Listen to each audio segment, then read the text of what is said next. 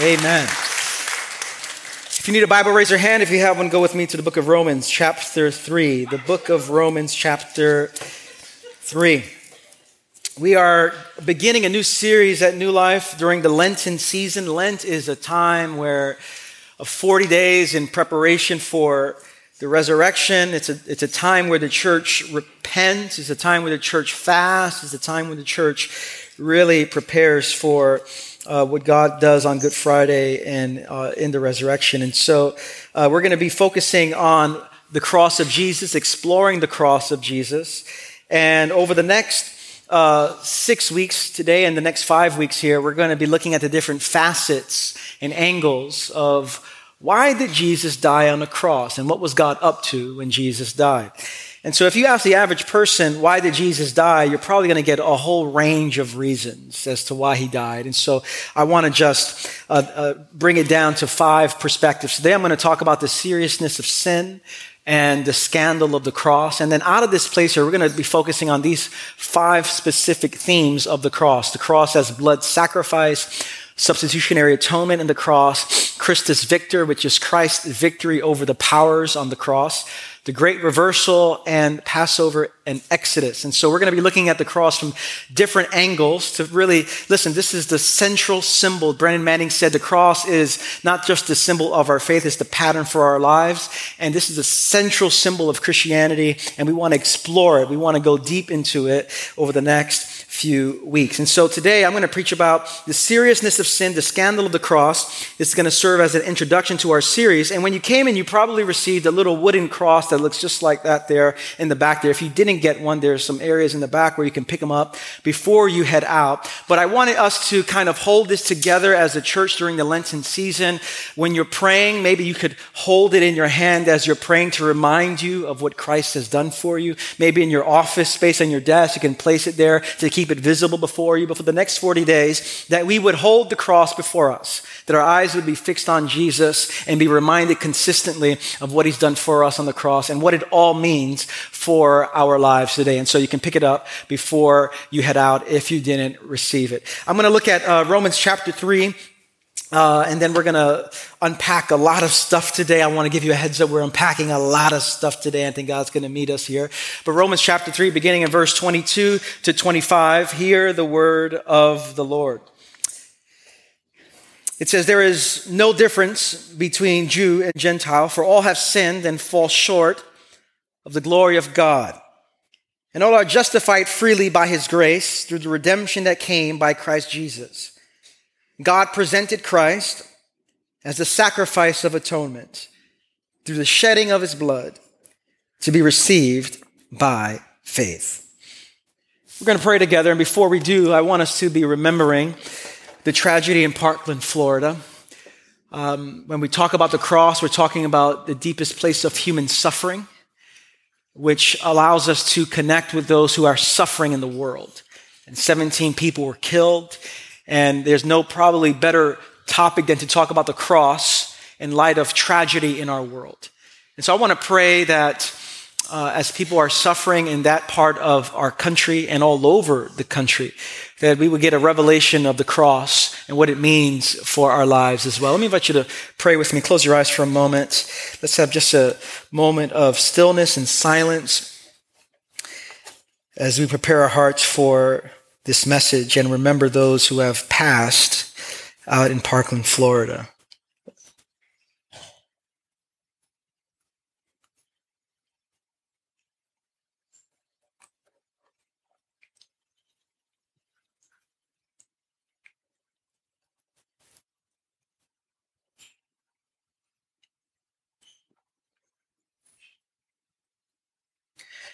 Lord Jesus, the cross is the reminder that you are acquainted with human suffering.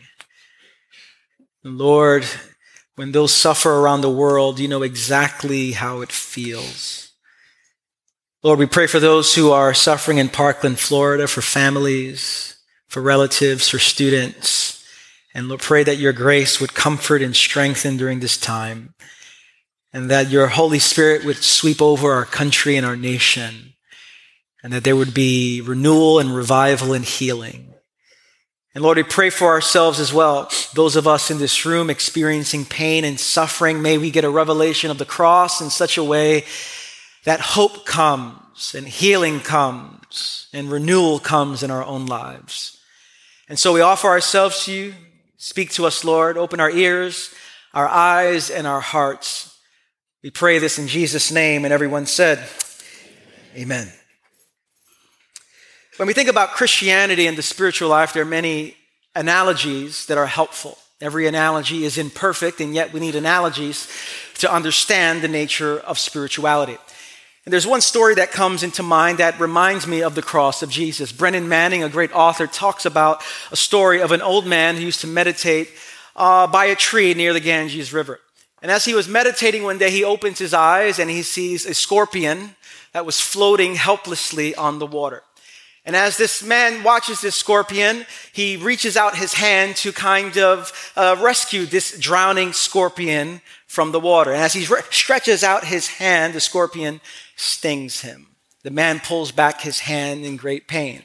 A few minutes later, he extends his hand one more time to try to save this scorpion again. And instinctively, the scorpion stings him again. This time, his fingers started swelling. His face started contorting with pain.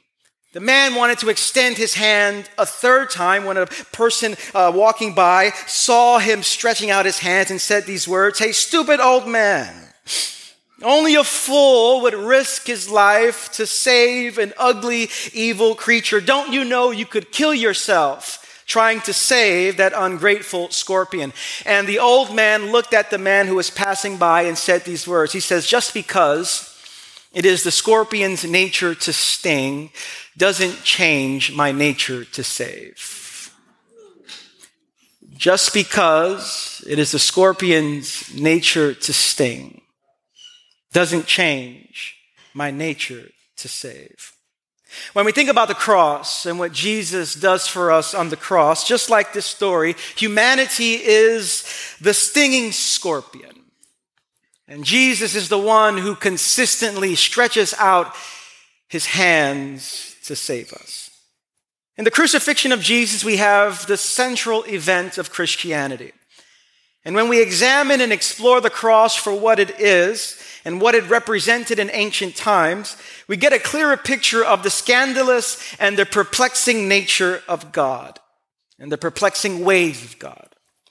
In ancient times, the cross wasn't a fashionable symbol like we tend to regard it today. As a matter of fact, the cross was reprehensible.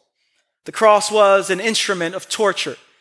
It was reserved for the criminals. It was reserved for the worst offenders in society. It was the Romans' way of saying, if you get out of line, this is what you have coming your way. And so if folks in ancient times integrated the cross in the way that we have integrated it, putting gold chains on and putting gold tattoos on and all that cross tattoos on and all that there, they would regard us as psychotic or strange. If I could give another kind of analogy to wear the cross in ancient times, it would be like wearing the symbol of an electric chair on your neck, or wearing a symbol of the noose, a rope that would be used to hang African Americans in the South. It just comes across crazy, a bit psychotic. And yet the Apostle Paul in ancient times, knowing the scandal of what this symbol represented, would say, "May I never boast in anything except the cross." Imagine us saying today, "May I never boast in anything except the electric chair. May I never boast in anything except the noose and the lynching tree." Paul has the audacity in a very perplexing way to say, "May I never boast in anything except the cross of Jesus." And Paul says that because although the world couldn't see it, when Jesus was being crucified, God was at work. Although the world only saw a bloody, mangled body of a Jewish religious teacher, Paul sees the Son of God reconciling the world to God. May I never boast except in anything but the cross. And so in Romans 3, Paul talks about the cross, but in order to situate the cross appropriately, Paul talks about sin. And it's important that whenever we talk about the cross, we have to talk about sin as well. And so Paul in verse 23, in one of the more familiar passages of Scripture, says, all have sinned and have fallen short of the glory of God. And unless you understand this passage, you really don't understand why the cross was necessary. All have sinned and fall short of the glory of God. I want to spend some time talking about sin this morning. It's not a topic that we get excited to hear about. We don't wake up in the morning and say, oh, we're talking about sin today. This is fantastic. Sin is not something that we like to discuss. It's not a popular word in our day. Sin is not used in public discourse. You're not going to hear the word sin in the media to describe the catastrophes that happen in the world. You're not going to talk about it in your workplace. You don't go to your boss and says, how's your sin doing? Hard time sinning this week. We don't talk about sin in public discourse. When you look at the horrific shooting in Parkland, Florida, the word sin has never come up in the conversation. What often happens in our public discourse is the word sin is often replaced with other words like disease or words like maladjustment or words like deficiency. And it's not that these words are unimportant. It's not that these words are not accurate. They often are accurate to describe the kind of trauma and tragedy that happens in our world. But underneath all of these layers is sin. And so I want to talk about sin and what God has done about it. Now, when you have a conversation on sin, there are typically three kinds of people. Three kinds of people and their responses to sin. The first person is the kind of person who is crushed at the thought of sin. You recognize your sin. You see the mistakes of your life. And maybe you're covered with shame. Maybe you're covered with condemnation. Maybe you're covered with a sense of guilt. But this kind of person is crushed by the thought of sin. The second kind of person that comes to mind is the person who's happy at the thought of sin, particularly when the sin of other people is called out. As a pastor, I've had many people come up to me over my 10 years at New Life and say, Pastor, we need to hear more about sin. And when someone says that, they usually mean somebody else's sin, the sin that I don't like in other people. Can I hear more about that? And so the first person is crushed by their sin. The second person is giddy about sin, but giddy to talk about the other people's sin. The third kind of person is someone who doesn't care much about sin. The person has no reference to God. This person is living however this person wants, with no regard for the righteousness of God. And so whether you are in that first category, whether you are in the second category, whether you are in the third category, this message is for you. Now, sin is a theological term because ultimately it's mentioned in reference to God. That surely we sin against each other, but the first victim is always God. Certainly we sin against each other, but the first victim is always God. And so when Paul talks about sin throughout the Scriptures, he says we've sinned and we've fallen short of the glory of God. And when Paul talks about sin, he's helping us to see sin in a multitude of perspectives. And there's two that I want to offer. To talk about sin means we have to see it in at least two different ways. We have to see sin as something people do, as well as sin as the power people are under. And we have to hold on to both of these realities. And until we hold on to both of these realities, we're not going to know the depth of the cross and the crucifixion and what Jesus has done for us. We have to see sin as something people do and sin as a power people are under. And all of these realities must be dealt with. Paul says we are all in the same boat here. All have sinned and fallen short of the glory of God. And this is a very important verse for those of us who want to blame somebody else for the problems of the world. We are all in trouble, Paul says. We are all complicit, Paul says. We are all responsible. This includes Democrats and Republicans, wealthy people and the poor, highly educated and illiterate, those who are religious and those who are atheists, those who have criminal records and those who have never stepped foot in prison. All have sinned and fall short of the glory of God. Now, when Paul says fall short, it's important that we understand what Paul's saying there as well. In the Greek language, the word fall short is not just, oh, just missed it. Like I almost had it. but I just fell short by a little bit. The word fall short there really is the word is void of. We have sinned and we are empty of, void of, totally missing the glory of God. It's not just that we were good people and we did some good things and we just missed it by God's standard by a little bit. That's how people think about God for the most part. I'm a good person. I do good things. I go to church. I help people. I'm okay with God. I just miss it by a little bit. Sure, I could pray a little bit more. Sure, I could read the Bible a little bit more. Sure, I could volunteer a little bit more. But in our eyes, we just miss it. And we use language like fall short, like just, but Paul says, you got it wrong. We've all sinned and we just didn't fall short. We are empty of the glory of God. Void of the glory of God. We have totally missed the glory of God. And so it's not like we almost made it and God just gives us a little boost. My son, when I take Nathan to the playground, he goes on the ladder and he just can't get to that. He did all the work and he just wants to get to the top. He goes, help me, Dad. And I just go, hit him right in the tush. Get up there, boy. And he goes up there. Thank you. We think that's what God is like, that we did all the work we can do and God just gives us a little boost to get up there. That's not what Paul is saying. Paul is saying we just didn't miss it. We are missing it. All have sinned and fallen short of the glory of God.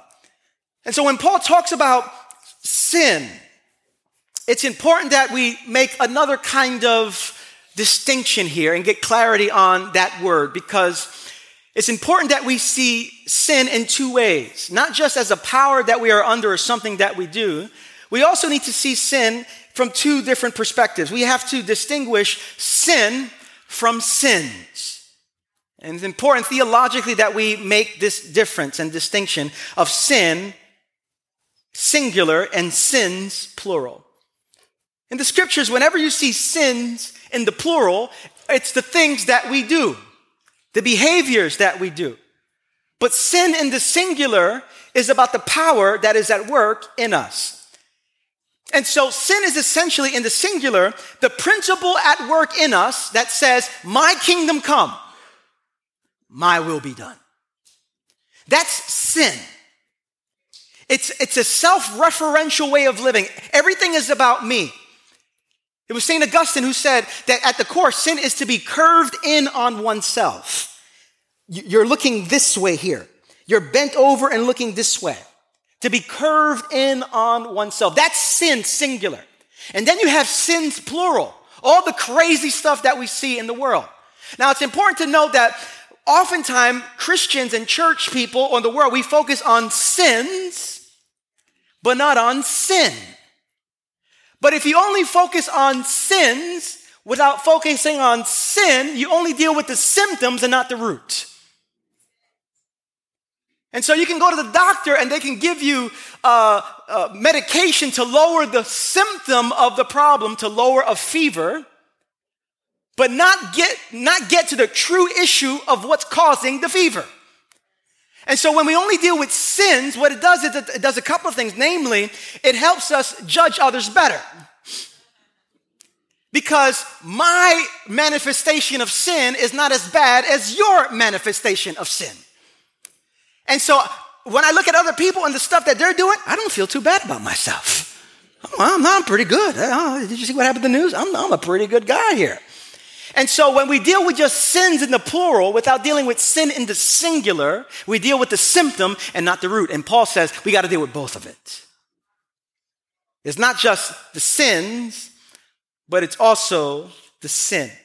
At its core, sin, that principle inside of us, is about alienation. It's about separation from God, separation from each other, separation from ourselves, separation from creation. And so sin in the singular is ultimately about cutting off. We're cut off from God. We're cut off from each other. We're cut off from ourselves. We are cut off from creation.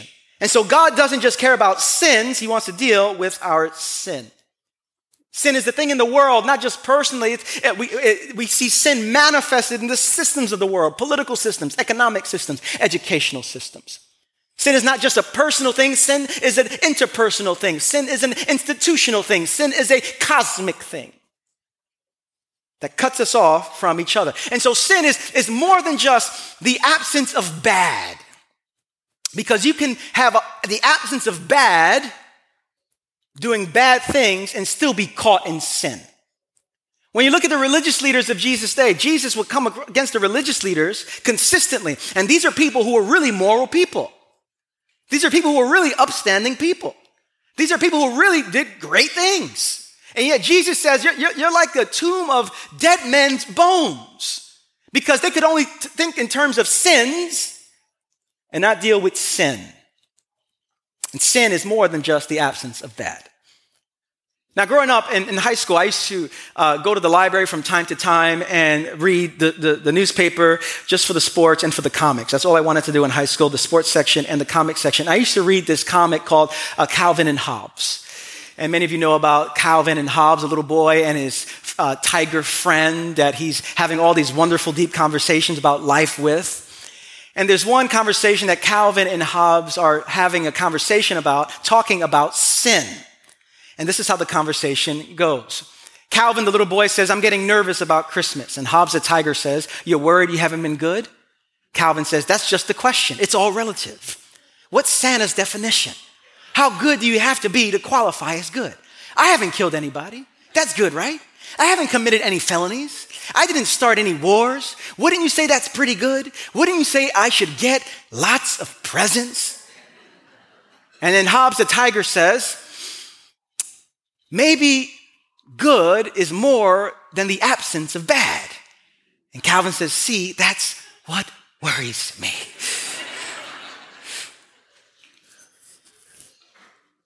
That you could have the absence of bad and still be deeply in sin. You could be shackled by sin. And so Christianity is not a moralism, where Christianity says, if you do good enough, God will like you and love you. And if you do bad, God will judge you and hate you. That's a moralism. In other words, you could do all the good in the world and still be captured and caught in sin. And so the power at sin is at work in our lives, brothers and sisters. The power of sin is at work in our world. Whenever you see racism, there's sin. Whenever you see classism, there is sin. Whenever you see violence, there is sin. Whenever you see judgmentalism, there is sin. It is a separation, a cutting off from one another, and a cutting off from God. And we are all infected by it. All of humanity has been infected by it. The Bible is one long story of the mess the world is in because of sin. This is why I'm in a cartoon mode this week. This is why I love Homer Simpson's, his definition of the Bible, his summary of the Bible. I saw this past week. Homer says these words. He says, all these people are a mess except this one guy. That's Homer's on the Bible. That one person would be Jesus. All these people are, that's his understanding of the Bible. All these people are a mess except this one guy. That we're all complicit, that we're all messed up, that we've all contributed in one way or another to the mess that the world is in. And so Lent is an opportunity for us to look honestly at ourselves, to name not just the sins that we do, but to confess the dominion that we find ourselves under from time to time. And it is in that spirit that we are to understand the crucifixion. Because the story of the Bible is one of humanity's consistent refusal to live in the love of God, and it's God's refusal to let humanity stay in its chains. God deals with sin.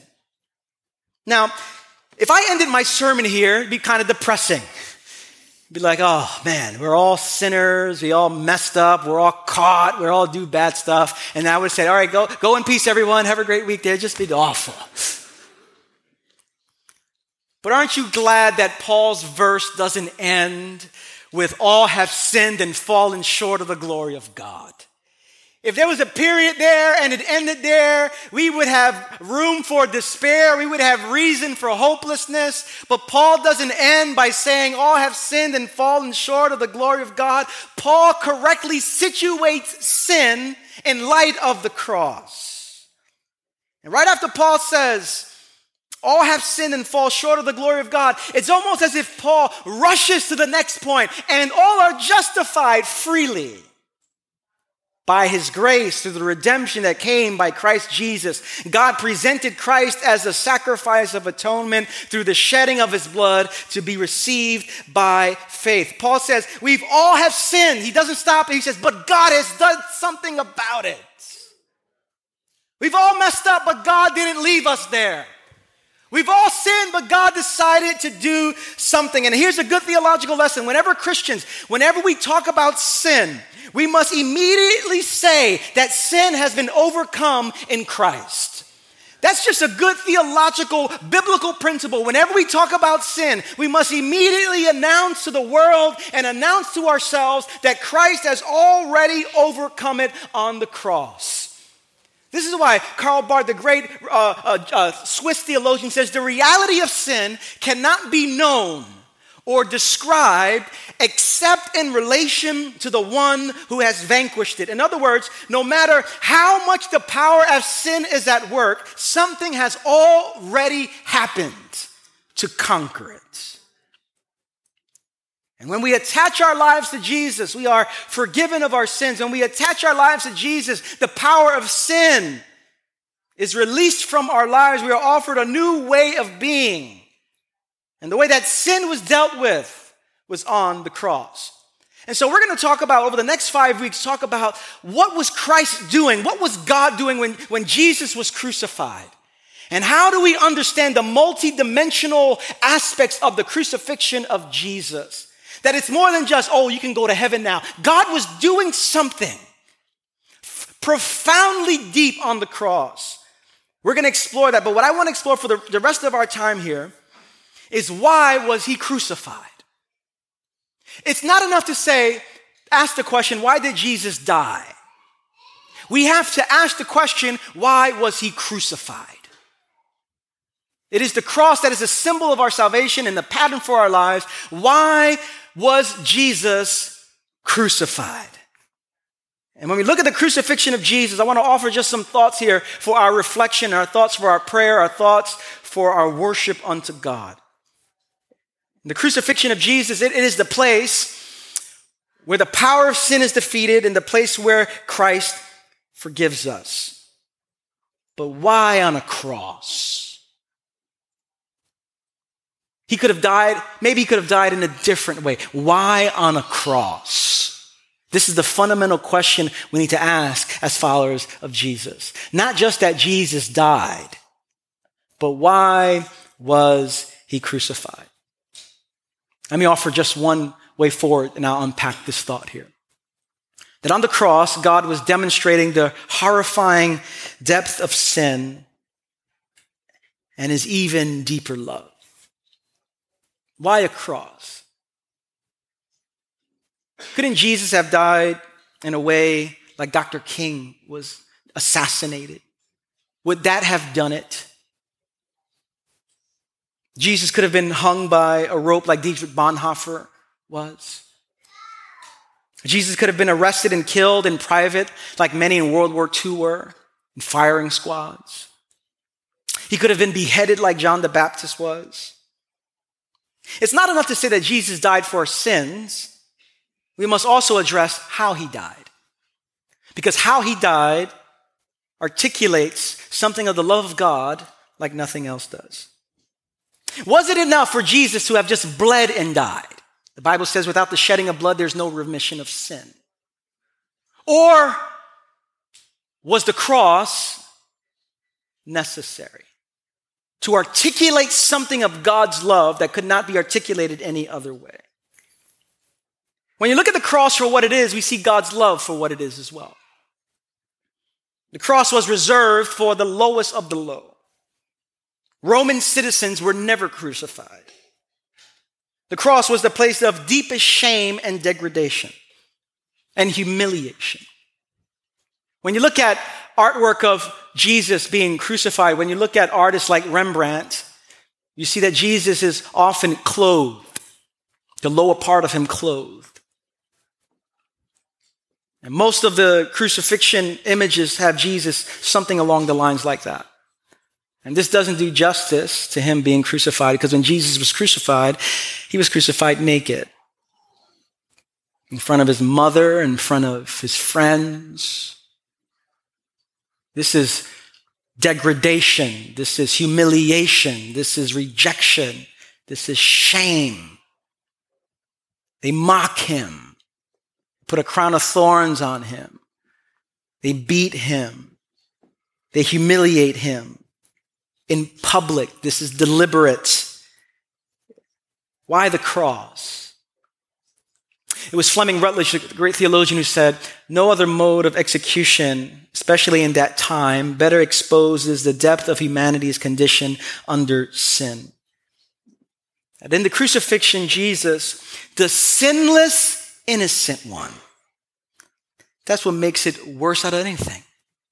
The sinless, innocent one would experience the very worst of humanity. Not just in the physical pain of it. If you notice the New Testament doesn't talk about Jesus' physical pain. They never say what Jesus physically felt. What you see in the New Testament is Jesus experiencing social pain, psychological pain, spiritual pain. The cross expresses the horrifying depth of sin of humanity. And yet Jesus would experience the very worst of humanity, not so then humanity can be judged as severely, but so that humanity can be forgiven from the deepest place possible. It's almost as if Jesus is saying, hit me with your best shot, and I will still forgive you, and I will still pour out my love for you, and I will still demonstrate grace and mercy to you. The cross is the place where this is the lowest of the low for humanity. And yet in the cross, we see that Jesus' love goes even deeper than that. Where he says, "Father, forgive them because they do not know what they are doing." And so the crucifixion of Jesus, more than any other event, shows us exactly what God is like. Now, this past week, we're once again confronted with the power of sin, once again confronted with the power of evil.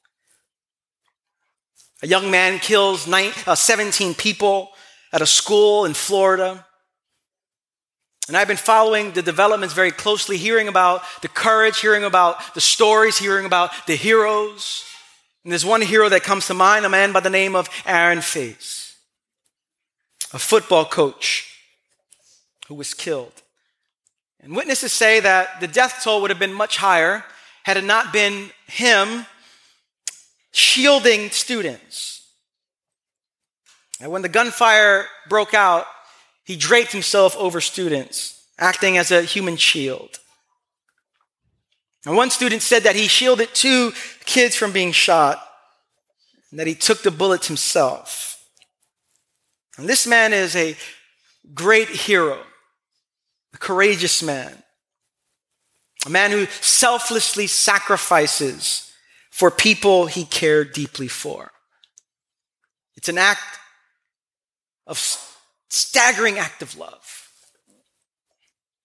And when we consider acts like this hero, Aaron Faze, it makes the crucifixion even that much more unbelievable. Because Jesus would not just die for those who were his friends. Jesus would die for his enemies. Jesus would die for those who are crucifying him. Jesus would take their place too. This is why Paul says in the Message translation, he says, we can understand someone dying for a person worth dying for, and we can understand how someone good and noble can inspire us to selfless sacrifice. But God put his love on the line for us by offering his son in sacrificial death while we were of no use whatever to him.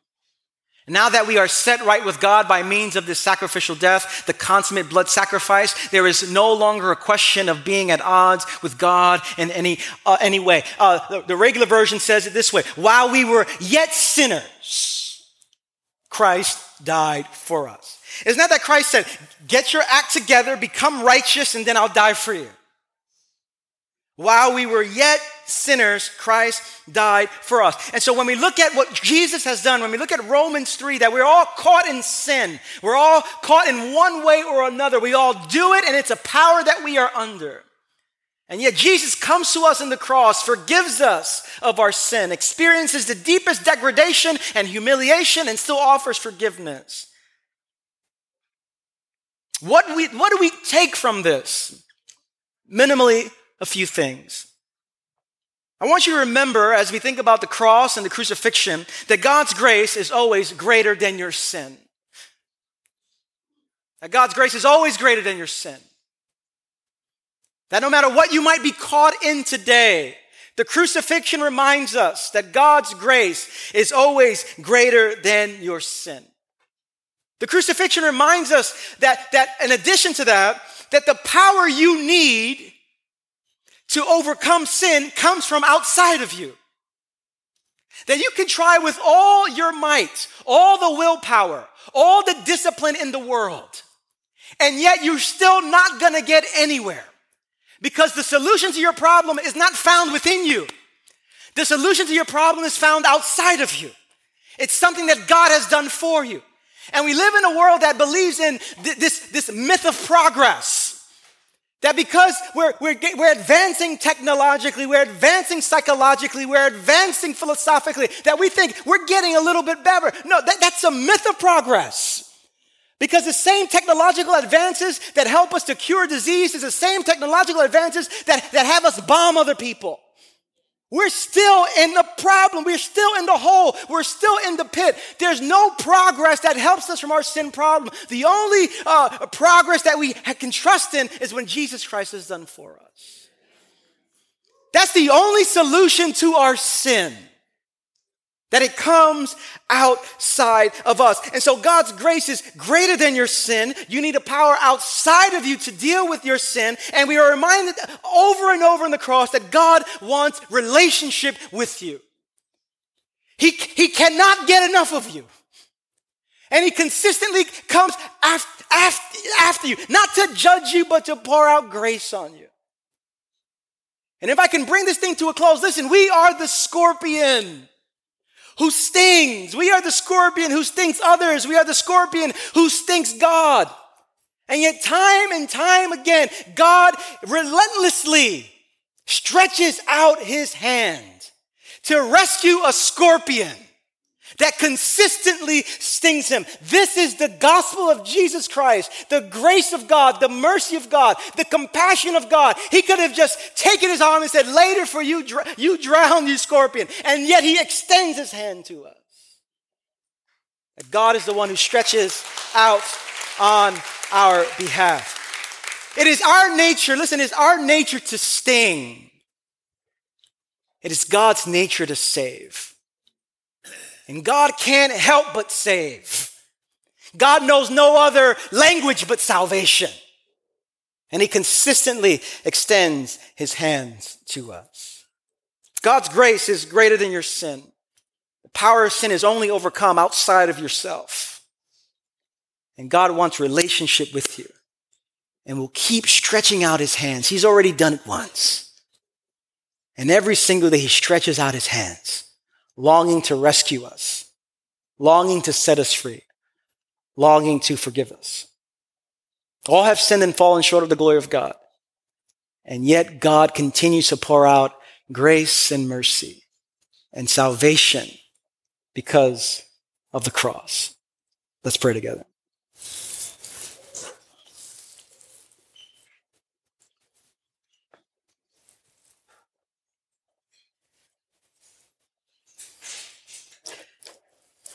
I wonder today,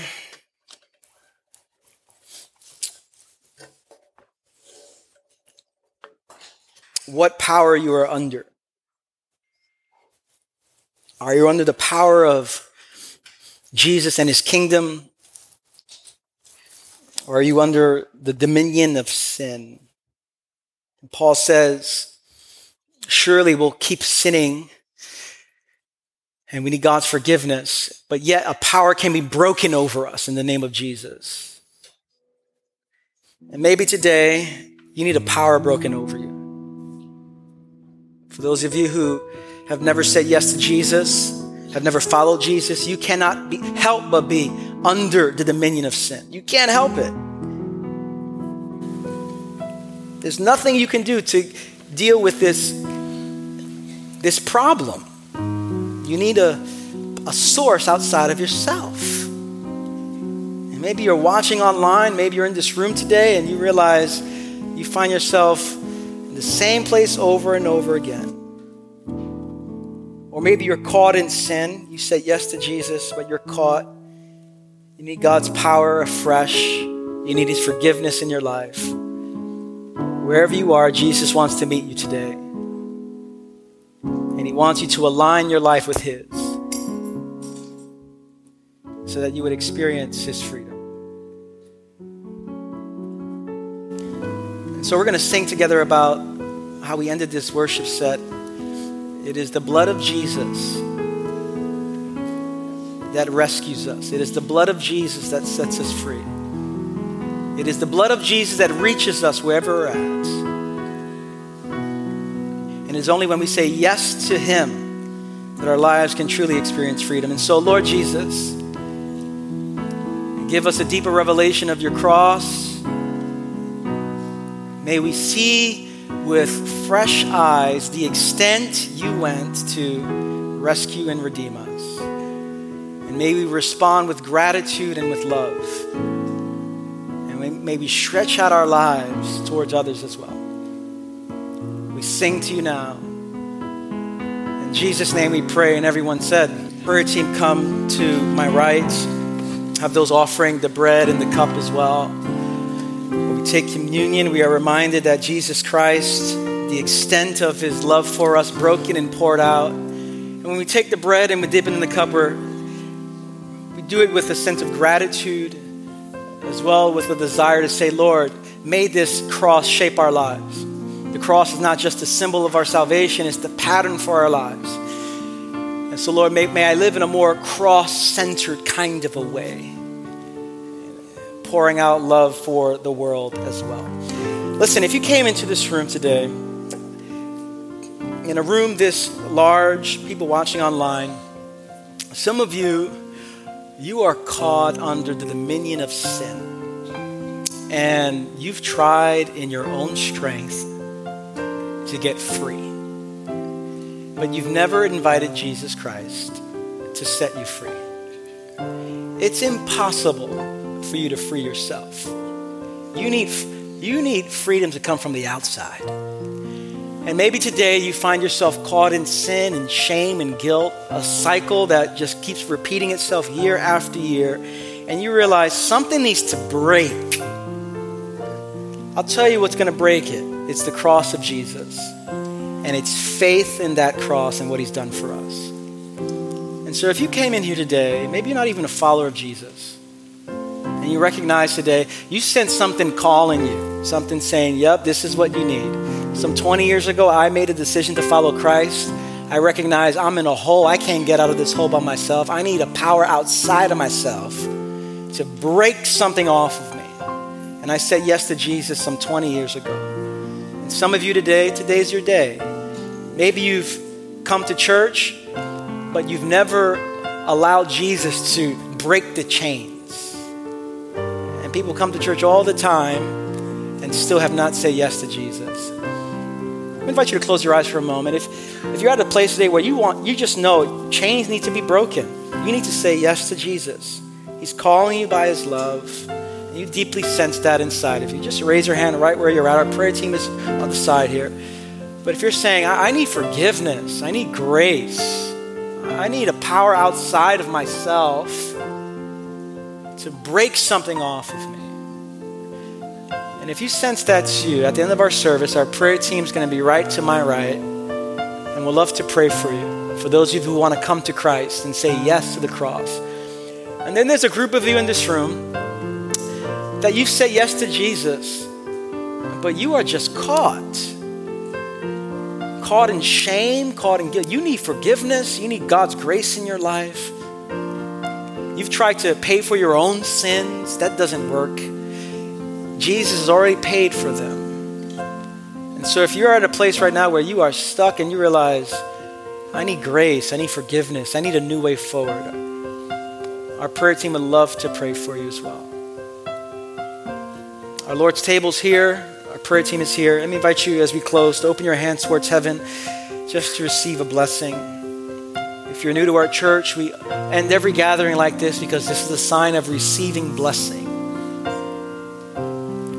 And it is only out of receiving blessing that we can bless others.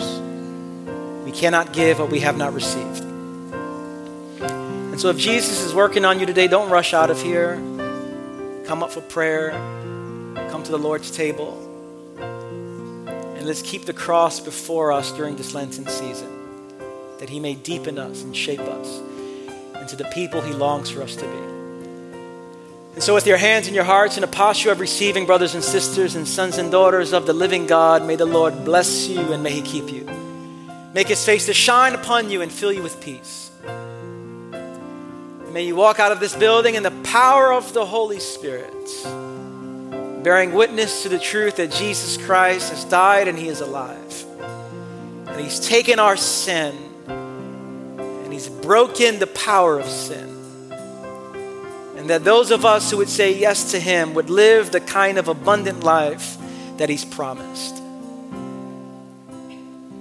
So I bless you all today in the strong, in the beautiful, in the crucified name of Jesus. And everyone said, Amen.